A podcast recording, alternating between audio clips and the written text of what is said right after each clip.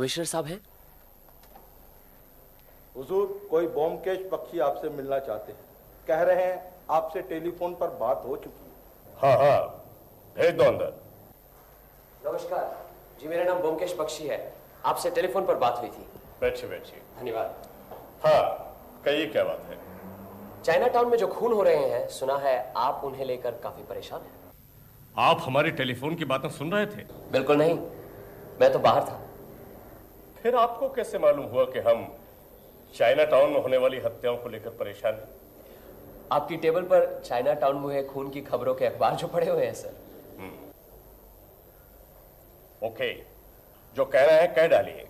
मेरा ख्याल है कि चाइना टाउन के खून के मामले में मैं आपकी मदद कर सकता हूँ। खूनी को जानते हैं आप। जी जानता तो नहीं लेकिन जान जाऊँगा। पुलिस खुद परेशान है। अभी तक कुछ पता नहीं चला। और आप जान जाएँगे। कौन है आप? जी हूँ तो एक मामूली आदमी लेकिन जासूसी से जुड़ी हुई समस्या को सुलझाने का मुझे शौक है। कोई पेशेवर जासूस है? जी नहीं। पेशेवर जासूस नहीं है। ज़ाहिर है पुलिस में भी काम नहीं करते। फिर आप कैसे जान जाएँगे? कहा ना मुझे शौक है। बस कोई भी पेचीदा मामला नज़र आए उसे सुलझाने की कोशिश करता हूँ। क्या करेंगे आप ये आप मुझ पर छोड़ दीजिए। आप जो भी कार्रवाई कर रहे हैं करते रहिए। मैं आपके बीच नहीं आऊँगा। मैं अपना काम अलग से करूँगा। ज़रूरत पड़ी तो आपकी भी मदद लूँगा। आपने खुद किसी केस की छानबीन की है? जी कभी की तो नहीं। यही मेरा पहला केस होगा। हो लेकिन देखिए ना मत कहिए। कहीं ना कहीं तो शुरुआत करनी है। यूँ समझिए कि यही मेरा पहला केस है। और फिर बिगिनर्स लक भी तो होता है। मुझे पूरा यकीन है कि मैं आपके काम आऊँगा। मैं चाइना टाउन के खून के मामले में तहकीकात कर रहा हूँ। यह राज सिर्फ़ आपके और मेरे बीच ही रहे। किसी को बताइएगा नहीं। लेकिन आपकी बातों का यकीन कैसे करें? जी आप अपनी तहकीकात जारी रखिए। मैं आपके बीच नहीं आऊँगा। आपको यकीन हो जाएगा कि मैं आप ही का काम कर रहा हूँ। और फिर अगर आप चाहें तो मुझ पर भी निगरानी रख सकते हैं।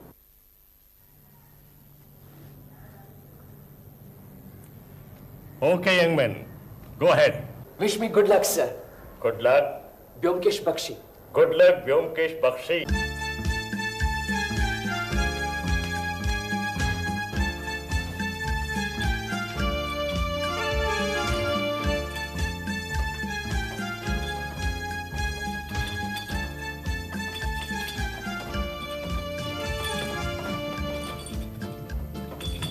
doctor साहब नमस्कार। मेरे दांत में बहुत दर्द हो रहा है डॉक्टर साहब। होता है कभी कभी मैं दवाई देता हूँ। दिन में दो बार चार चार गोलियाँ खाना। और हाँ रात को सोने के पहले नमक से दांत मांज लेना। समझे? जी। हाँ ये लेना। हाँ। और घनश्याम कैसे हो?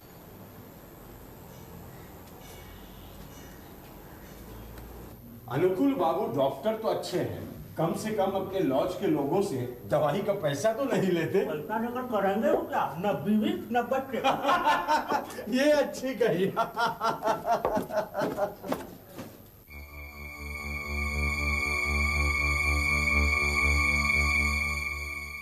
जी यहाँ रहने की कोई जगह मिल जाएगी? कहाँ से आए आप? यही कलकत्ते से। रहने की जगह ढूंढ रहा हूँ। कहीं मिलती नहीं सब फुल सीज़न के बीच में कहाँ मिलेगी? यहाँ भी नहीं है। यहाँ नज़दीक कोई और लॉज है क्या? है दो तीन। वहाँ भी मिलेगी कि नहीं कह नहीं सकता। वैसे यहाँ का पता आपको किसने बताया? जी किसी ने नहीं। बस यूँ ही देखता हुआ यहाँ से गुजर रहा था। सामने बोर्ड पड़ा अनुकूल लॉज बस चला आया। हमारे यहाँ सिर्फ़ पाँच कमरे हैं जहाँ लोग सालों से रह रहे हैं। पिछले महीने रामेश्वर बाबू रिटायर हो गए तब जाके एक कमरा खाली हो गया। ये अजीत बाबू सात महीने से चक्कर काट रहे थे। वो रूम इन्हें दे दिया। फिर तो वही गंदे मोहल्ले में रहना पड़ेगा। और तो कुछ नहीं सिर्फ़ डर लगता है। जो थोड़ा बहुत रुपया है कहीं चोरी ना हो जाए। तीन चार महीने के बाद एक चक्कर लगा लीजिए। अगर कोई रूम खाली हो गया तो ठीक है? एक गिलास पानी मिलेगा जी। हाँ हाँ क्यों नहीं?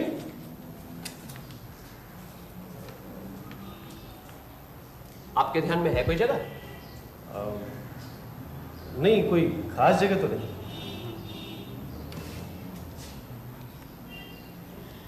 वैसे यहाँ के कमरे काफ़ी बड़े हैं। हाँ बड़े तो हैं। एक कमरे में दो दो आदमी नहीं रह सकते। शायद कोई राज़ी नहीं होगा। आप चाहे तो मेरी मदद कर सकते हैं। जी? मैं कमरे का पूरा भाड़ा देने को तैयार हूँ प्लीज़। अम, लेकिन आपको मेरे साथ रहने में परेशानी होगी। जी परेशानी की क्या बात है? लेकी और पूछ पूछ फिर ऐसा मौका बार बार थोड़ी मिलता है। कितना एडवांस चाहिए आपको? अरे अभी रहने दीजिए जल्दी भी क्या है? और फिर एडवांस तो लॉज के मालिक को देना है। अच्छा। पानी। आपका नाम क्या है? मेरा नाम? मेरा नाम मनोज कुमार मनोज कुमार। कहाँ काम करते हैं आप? बस रहने की जगह मिल गई अब काम भी मिल जाएगा। वैसे नौकरी की उम्मीदवारी कर रहा हूँ। आप अजीत। अजीत कुमार बनर्जी। कहाँ काम करते हैं? कहीं नहीं। तभी तो यहाँ बैठा हूँ बेकार। हम्म, वैसे लिखने का काफ़ी शौक है मुझे। मैगजीन पत्रिकाओं में कभी कभी कुछ छप जाता है। डॉक्टर बाबू इनकी परेशानी देखकर मैंने इनसे कहा क्यों ना हम दोनों एक साथ मेरे कमरे में रहें? ये राज़ी हैं। आपकी बड़ी मेहरबानी होगी डॉक्टर बाबू। एक ही कमरे में दो आदमी? हाँ डॉक्टर बाबू कमरा बहुत बड़ा है और फिर हम दोनों हम उम्र हैं वक्त कट जाएगा। सोच लीजिए।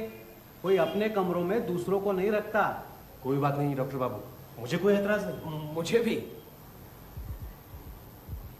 खैर जब आप दोनों राज़ी है तो मुझे क्या? आधा आधा पैसा बांट लीजिए। जी। जाइए अपना सामान ले आइए। धन्यवाद।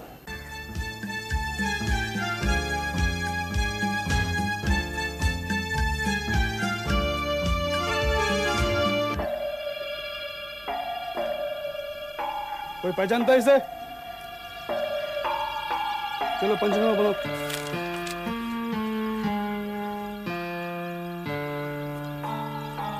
अरे इतनी जल्दी आ गए आप।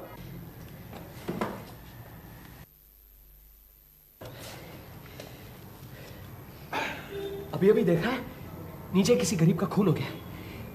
लाश फुटपाथ पर पड़ी है। यहाँ तो आए दिन खून और पुलिस का छापा लगा ही रहता है। हाँ ये देखिए आज की खबर। एक खून चार गिरफ़्तार।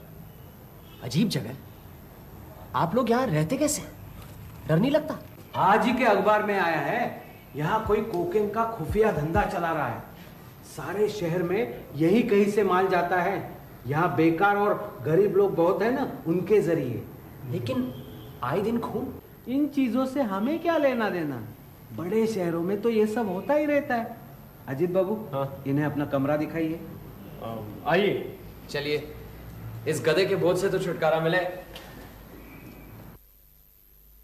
क्या बात है ईश्वर बाबू? कुछ नहीं यूँ ही जरा।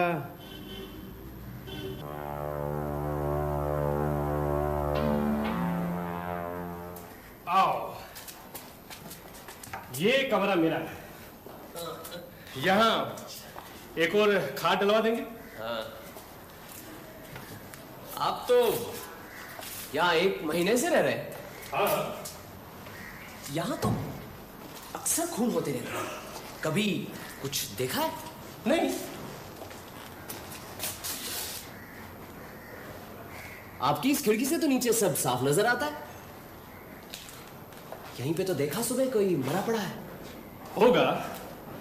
हमें तो सब कुछ अखबारों से पता चलता है।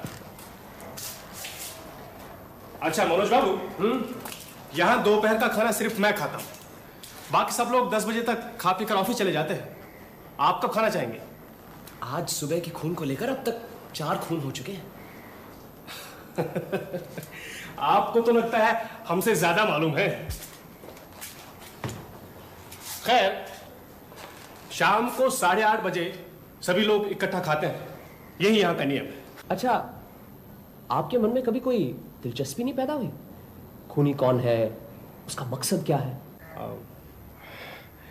नहीं तो लेकिन आप क्यों इतना परेशान हो रहे हैं? सचमुच डर गए क्या? नहीं नहीं।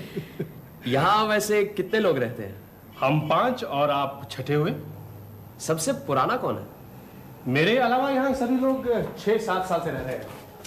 आज रात को खाने की टेबल पर सबसे परिचय होगा। अच्छा। हम्म। ये नौकर के लिए घंटी है। आज आपको कहीं जाना तो नहीं? नहीं कहीं खास नहीं क्यों? नहीं जरा मुझे जाना है। मेरी पब्लिशर से अपॉइंटमेंट है। अच्छा अच्छा। गोपी आओ। गोपी ये हमारे नए बाबू हैं मनोज बाबू। नमस्कार बाबूजी। नमस्कार। आज से ये यहीं रहेंगे। यहाँ एक हाथ और लगवा देना। जी। हम्म? और सुनो आज ये दोपहर का खाना मैं यहाँ नहीं खाऊँगा। वो खाना आपके लिए यही ले बाबूजी। नहीं मैं वहीं आ जाऊँगा। सब लोग चले गए?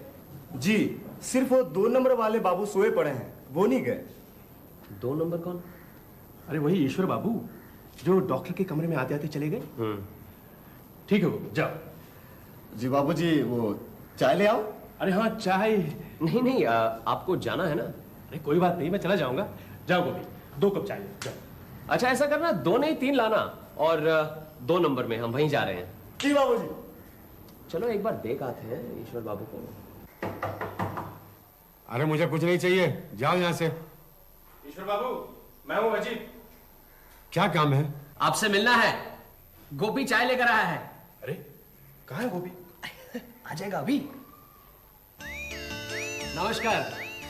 ये हमारे यहाँ नए आए हैं। मनोज बाबू। मेरे साथ ही रहते हैं। अरे चाय क्यों लेके आया? ये बाबू ने ऑर्डर दिया था। चलो चलो अंदर रख दो चलो।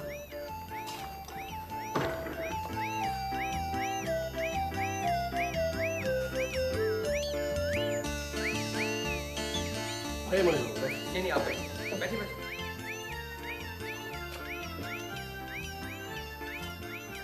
नहीं नहीं मुझे चाय नहीं चाहिए। अच्छा ला ला क्या बात है ईश्वर बाबू? नीचे से डॉक्टर बाबू को बुलाऊं? या आप कहें तो बाहर से डॉक्टर घोष को बुलाता नहीं नहीं उसकी कोई ज़रूरत नहीं है नहीं आज सुबह भी आप कुछ घबराए हुए थे घबरा तो सुबह मैं भी गया था आज पहला दिन है सुबह आते ही देखा लॉज के बाहर लाश पड़ी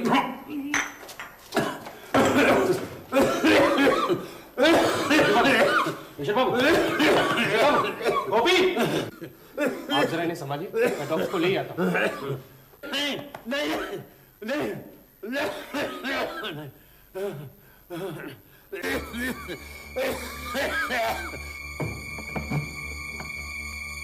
व्योमकेश बख्शी अपने कमरे में आके ड्रिल मशीन से कमरे की दीवार पर छेद करने की कोशिश करता है।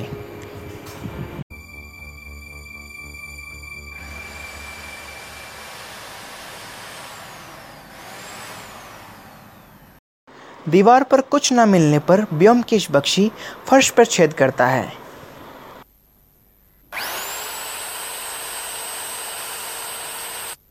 फर्श पर छेद करने पर व्योमकेश बख्शी को वो मिल जाता है जो वो ढूंढ रहा होता है।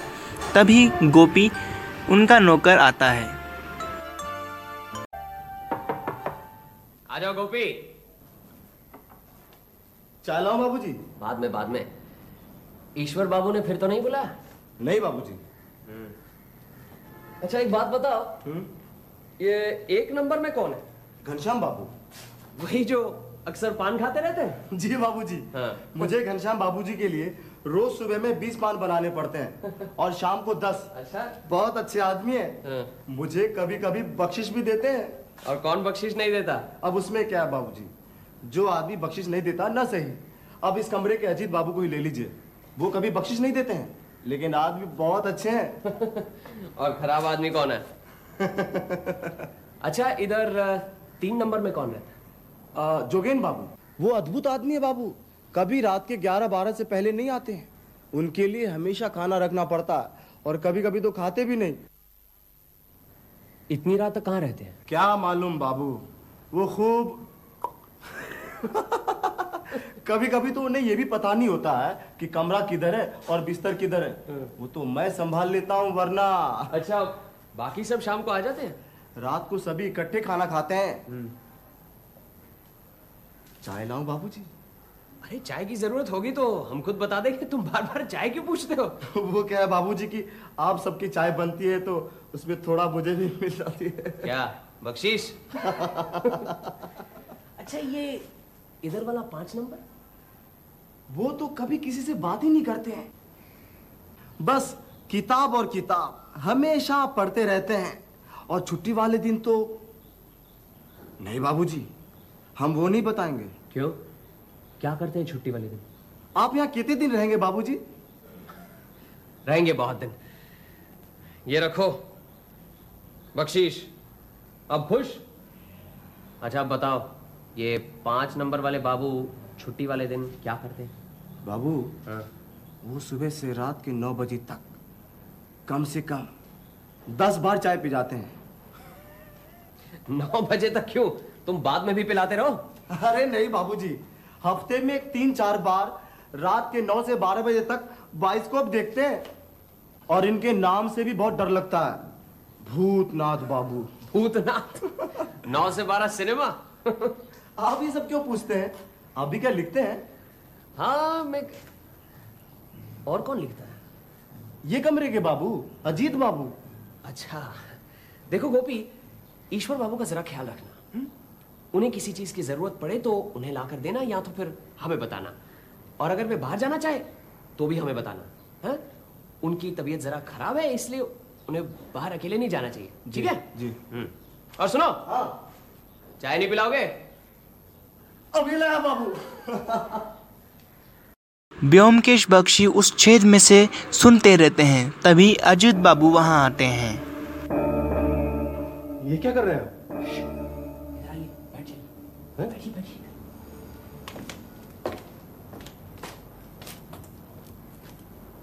अजीत बाबू एक काम कीजिए। जरा ईश्वर बाबू को दिखाइए क्या कर रहे हैं। चाहिए ना प्लीज़ जरा दिखाइए। पर क्यों? नहीं चाहिए ना आप।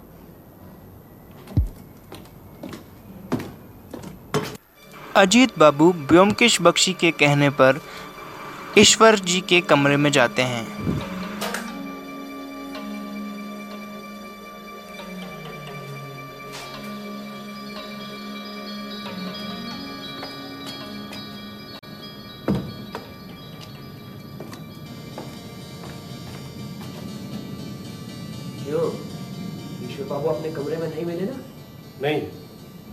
आप यहाँ लेटे हुए क्या कर रहे हैं? ईश्वर बाबू नीचे डॉक्टर के कमरे में है।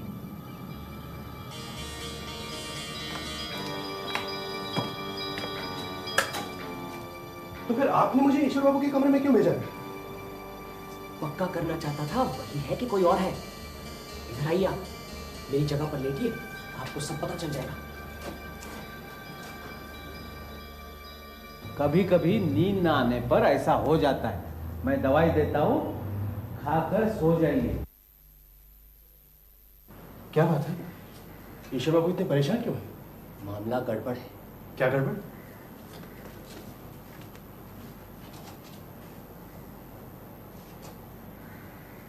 ईश्वर बाबू अपने कमरे में जा रहे हैं। हाँ? अजीत बाबू और व्योमकेश बख्शी देखते हैं कि ईश्वर बाबू कुछ परेशान से अपने कमरे की तरफ़ जा रहे हैं। शाम को जब सब खाने की टेबल पर बैठे होते हैं तब ये लो बाबू। करम है। अरे क्या हुआ ईश्वर? खाना नहीं खाओगे? नहीं घनश्याम कुछ अच्छा नहीं लग रहा है। हाँ? क्या हुआ ईश्वर? को आज सारा दिन घबराया सा है। ईश्वर बाबू क्या हमेशा से ऐसे नहीं वैसे इन्हें कुछ ना कुछ लगा ही रहता है। ब्लड प्रेशर डायबिटीज़ लेकिन आज कुछ ज़्यादा ही परेशान से है। कब से? सुबह से ही देख रहा हूँ। और सुबह भी कुछ नहीं खाया। क्यों भूतनाथ बाबू? आपका क्या ख्याल है? व्योमकेश बख्शी टेबल पर बैठे भूतनाथ बाबू से कहते हैं तो भूतनाथ बाबू कुछ परेशान हो जाते हैं। ये ज़्यादा किसी से बातचीत नहीं करते। अजीत उठो ईश्वर बाबू दरवाज़ा नहीं खोल रहे उठो चल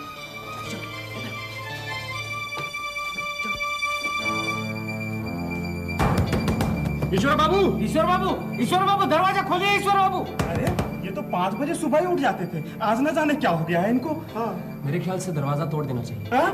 क्यों ना पुलिस को खबर दी जाए अरे पहले देख तो लीजिए क्या बात है शायद इन्हें पहले डॉक्टर की ज़रूरत पड़े हाँ हाँ हाँ तोड़ दो दरवाज़ा हाँ चल हाँ चल चलिए तो चलो।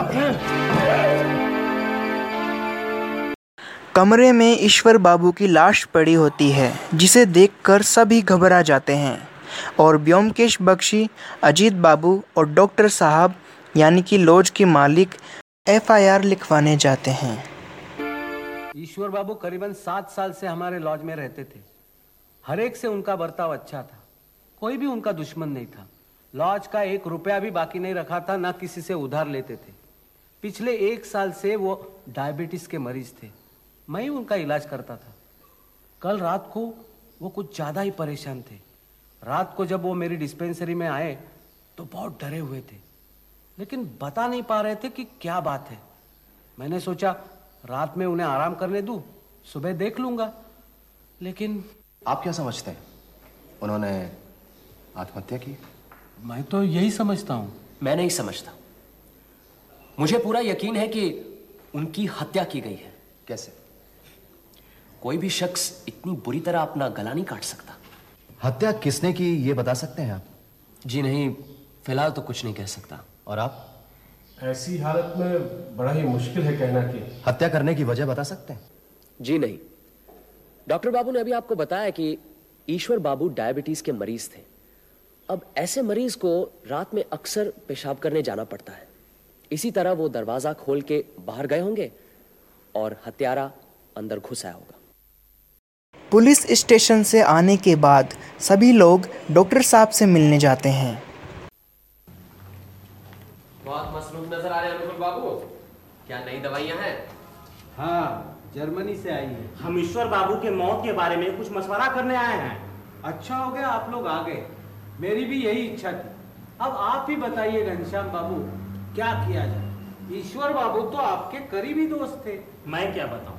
मेरी तो कुछ समझ में नहीं आ रहा इसीलिए तो हम लोग आपके पास आए हैं। मेरे दिमाग में तीन चार बातें घूम रही क्या? पहली बात ये कि क्या ये हत्या लॉज के बाहर के किसी आदमी ने की है? मुझे ऐसा नहीं लगता क्योंकि लॉज का दरवाज़ा रात को नौ बजे बंद हो जाता है और ईश्वर बाबू की मौत रात ग्यारह बजे के बाद हुई है।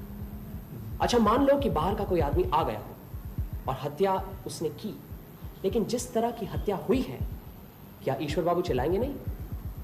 आप लोगों में से किसी ने उन्हें चीखते सुना? नहीं चीख तो कोई नहीं सुनी। इसीलिए मैं समझता हूँ कि बाहर का कोई आदमी नहीं हो सकता। अब रहे लॉज में रहने वाले। आप लोग सब तो पुराने रहने वाले हैं सालों से रह रहे हैं। मुझे तो ऐसा लगता नहीं है कि आप में कभी कोई मारपीट हुई हो और फिर ये तो हत्या का सवाल है। हाँ सिर्फ़ अ, मैं नया हूँ। कहीं मुझ पर तो शक नहीं? नहीं नहीं। उस रात ये मेरे साथ मेरे कमरे में थे। और फिर ये क्यों ईश्वर बाबू की हत्या करेंगे? एक और बात है। हमें मालूम है हमारे मोहल्ले में कोकिन का धंधा चल रहा है। लेकिन इसका सरदार कौन किसी को नहीं पता। हाँ अखबार में तो यही कुछ छपता रहता है। मुझे अब ये लग रहा है इस धंधे का सरदार ईश्वर बाबू। ये आप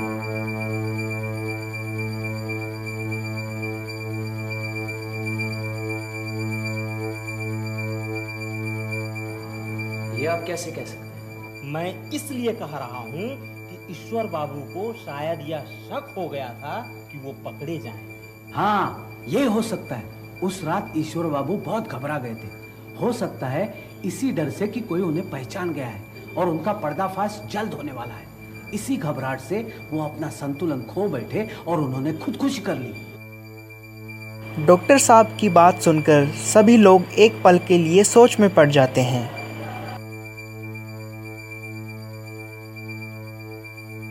चलिए यही रिपोर्ट थाने में लिखवा देते हैं। आपके नाम गिरफ्तारी का वारंट है। आपको इसी समय पुलिस स्टेशन चलना पड़ेगा। रामदन सिंह? जी गिरफ़्तार करना है। ये क्या कर रहे हैं? ये देखिए ईश्वर चंद चौधरी की हत्या करने के जुर्म में मनोज कुमार को गिरफ़्तार करने का वारंट। आप में से किसी भी दो शख्स को शिनाख्त करनी पड़ेगी कि यही मनोज कुमार है।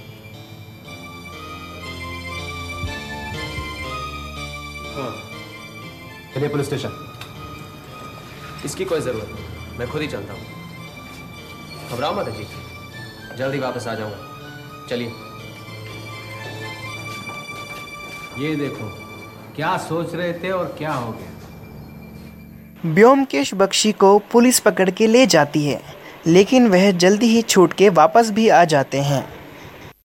अरे तू हाँ मैं। पुलिस ने काफ़ी परेशान किया। बड़ी मुश्किल से छूट के आ रहा हूँ। तुम कहाँ जा रहे हो? वकील के पास। मेरे लिए? हाँ। नहीं तो मुझे क्या ज़रूरत पड़ी किसी वकील की? अभी उसकी कोई ज़रूरत नहीं। आओ। अरे आइए आइए डॉक्टर बाबू। आइए देखिए खोटे सिक्के की तरह वापस आ गया। आप आ गए बड़ी खुशी की बात है। शायद आप निर्दोष भी हैं। लेकिन हमारे लॉज में आपका रहना बिल्कुल ठीक कह रहे हैं आप। पुलिस को मुझ पर शक है। हो सकता है पुलिस आपको भी लपेट ले। आप कहे तो आज ही चला जाता हूँ। क्या कह रहे हैं मनोज बाबू? अजीत बाबू डॉक्टर बाबू का कहना ठीक है। और फिर इन्हें अपना लॉज भी चलाना है। अरे इस वक्त आप कहाँ जाएँगे? शाम हो गई है। हाँ। अगर आप इजाज़त दे तो आज रात रह जाऊँ कल सुबह चला जाऊँगा। ठीक है आज की रात रह लीजिए लेकिन कल सुबह होते कल सुबह ज़रूर मैं यहाँ से चला जाऊँगा और फिर मेरी पुरानी जगह तो है ही। जरा कुछ खा पी लूँ फिर आपका हिसाब भी चुकाना है। धन्यवाद। मैं नीचे मेरे कमरे में हूँ। जी बहुत अच्छा। अजीत बाबू हाँ? खाने के लिए यहीं कुछ मंगवा लेते हैं। जरा आप जाके ले आइए। ठीक है। खाना खाने के बाद अजीत बाबू और व्योमकेश बख्शी डॉक्टर साहब के पास जाते हैं लॉज का किराया चुकता करने।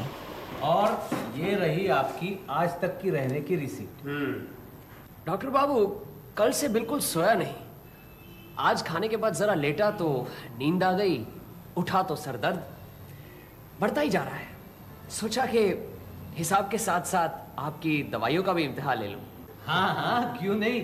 बदहजमी से सरदर्द हुआ है मैं अब भी दवाई देता हूँ। डॉक्टर साहब अलमारी खोल के कुछ दवाइयाँ निकालते हैं और व्योमकेश बख्शी को देते हैं। ये लीजिए। और आज रात को कुछ न लीजिए ये दवाई खाकर सो जाइए। अच्छा ये लीजिए आपके पैसे। नहीं नहीं इसके पैसे की ज़रूरत नहीं है। नहीं नहीं मैं तो भाड़े के पैसे दे रहा हूँ। हाँ। और अजीत बाबू ये आपके लिए दवाई। मेरे लिए? हाँ तबीयत ठीक रहेगी। सोते समय लेना। ले लो ले लो। होम्योपैथी की दवाई से कभी किसी को कोई नुकसान नहीं हुआ।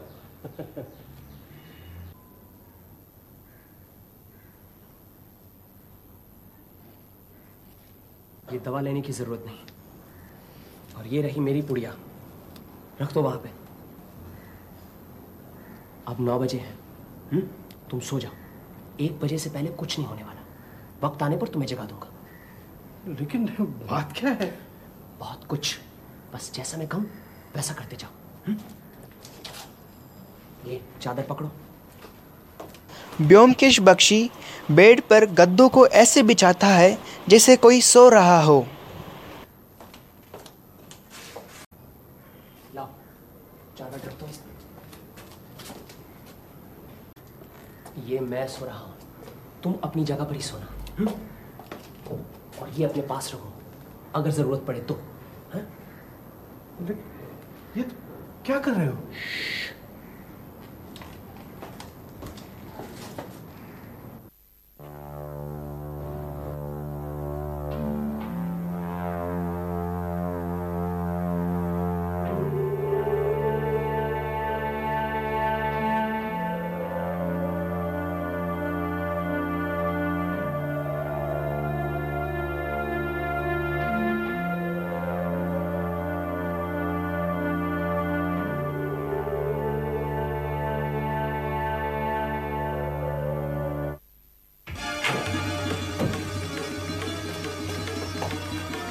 अफसोस की बात है कि आप जैसा धूर्त आदमी हमारी चाल में आ गया। खबरदार हिलिएगा नहीं और अपना छुरा नीचे डाल दीजिए। मैंने कहा छुरा नीचे डाल दीजिए और हाथ ऊपर कीजिए। अजीत बाबू उधर की खिड़की खोल दीजिए। नीचे पुलिस तैयार खड़ी है। खिड़की खुलते ही यहाँ आ जाएगी। पुलिस क्या करेगी? मेरा गुनाह क्या है? कोई खून किया तो नहीं है? गुनाह क्या एक है? लंबी फहरिस्त है। इंस्पेक्टर साहब इस डॉक्टर बाबू को बोमकेश बख्शी का खून करने की कोशिश के अपराध में गिरफ़्तार कीजिए। कौन बोमकेश बख्शी? मैं। तुम? हाँ। ये सब बकवास है। पुलिस और इस आदमी की साजिश है जो अपने आप को कभी मनोज कुमार और कभी बोमकेश बख्शी कहता है। मुझ पर झूठा आरोप लगाया जा रहा है। मैं देख लूँगा। अदालतें खत्म नहीं हो चुकी है। मैं तुझे छोड़ूँगा नहीं। लंदन तक जाऊँगा। खर्चे की मुझे परवाह नहीं है। खर्चे की परवाह क्यों करने लगे? आखिर कोकेन के धंधे के पैसे जाएँगे कहाँ? इंस्पेक्टर साहब ये दवा की पुड़िया भी रखेगा। ज़रूर इसमें मॉर्फिन मिला हुआ है। नहीं! इन्होंने हमें आज रात खाने के लिए दी थी। इसकी केमिकल जाँच करवाइएगा और अपनी फ़र्स्ट इंफॉर्मेशन रिपोर्ट लिखिए। व्योमकेश बख्शी अजीत बाबू को लेकर अपने घर पहुँचते हैं। अरे आ गए हाँ। आप ही ने तो कहा था सात आठ दिन लग जाएँगे। हाँ कहा तो था लेकिन चार दिन में काम हो गया। कोई आया था? नहीं। ठीक है जाओ चाय लाओ। जी बैठो जी। ये है मेरे रहने की जगह। जगह तो बहुत अच्छी है।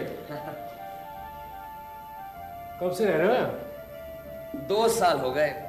बस कुछ दिन तुम्हारे लॉज में मनोज कुमार बन के रहना पड़ा। ये सत्यन्वेशी क्या है? सत्यन्वेशी ये ऐसा है कि भाई डिटेक्टिव कुछ जमता नहीं और जासूस कुछ पुराना सा लगता है ना। इसलिए मैंने अपना उपनाम यानी कि टाइटल सत्यन्वेशी रखा है। सत्य की खोज करने वाला। लो अच्छा। चाय पियो।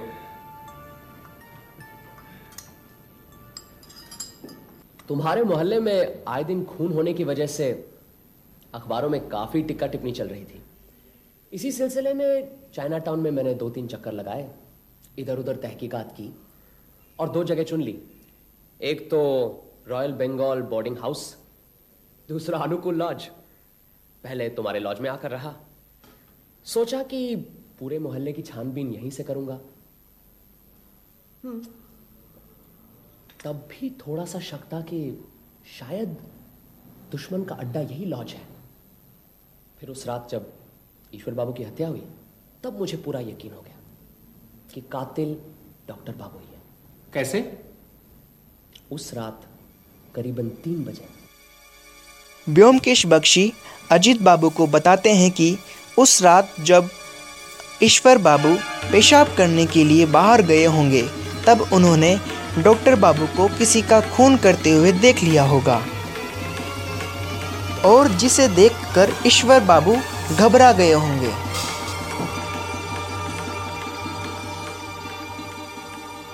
तुम्हें कैसे पता चला कि ईश्वर बाबू ने ये सब देखा? सुनो तो सही। दूसरे दिन सुबह सुबह ईश्वर बाबू डॉक्टर से मिलने आए थे। उस दिन मैं अपना सामान वगैरह लेकर तुम्हारे पास बैठा हुआ था। हम्म? हमारे सामने तो कुछ कह नहीं पाए। चले गए। दफ्तर से लौटने के बाद डॉक्टर से मिलने का मौका ढूंढ रहे थे। आखिर मौका मिला रात को। उस समय मैं हमारे कमरे के फर्श पर लेटा बातें सुन रहा था। कल रात करीबन तीन बजे मैंने अचानक अपनी कमरे की खिड़की से देखा कि आप किसी का खून कर रहे हैं। मैं तो हक्का बक्का रह गया। कहीं ये सब गलत है। वो आप नहीं थे। आप बहुत परेशान लग रहे ईश्वर बाबू। जाइए आराम कीजिए। नहीं डॉक्टर बाबू कहीं आपने हत्या नहीं की। वो आप नहीं थे। तभी मुझे शांति मिलेगी। नहीं नहीं वो मैं नहीं था। लेकिन मैंने ऐसा क्यों देखा? आप बहुत घबरा गए ईश्वर बाबू। कभी कभी नींद ना आने पर ऐसा हो जाता है। मैं दवाई देता हूँ खाकर सो जाइए। और कल सुबह तबीयत ठीक न लगे तो मुझे बताइए। हाँ? जाइए अभी फिर ईश्वर बाबू कमरे में आकर सो गए। करीबन आधी रात या उसके बाद कुछ ऐसा हुआ होगा व्योमकेश बख्शी अजीत बाबू को बताते हैं कि ईश्वर बाबू पेशाब करने के लिए बाहर गए होंगे। तभी पीछे से डॉक्टर बाबू उसके कमरे में छिप गए होंगे और जब ईश्वर बाबू वापस लौटे तो डॉक्टर बाबू ने उसकी हत्या कर दी।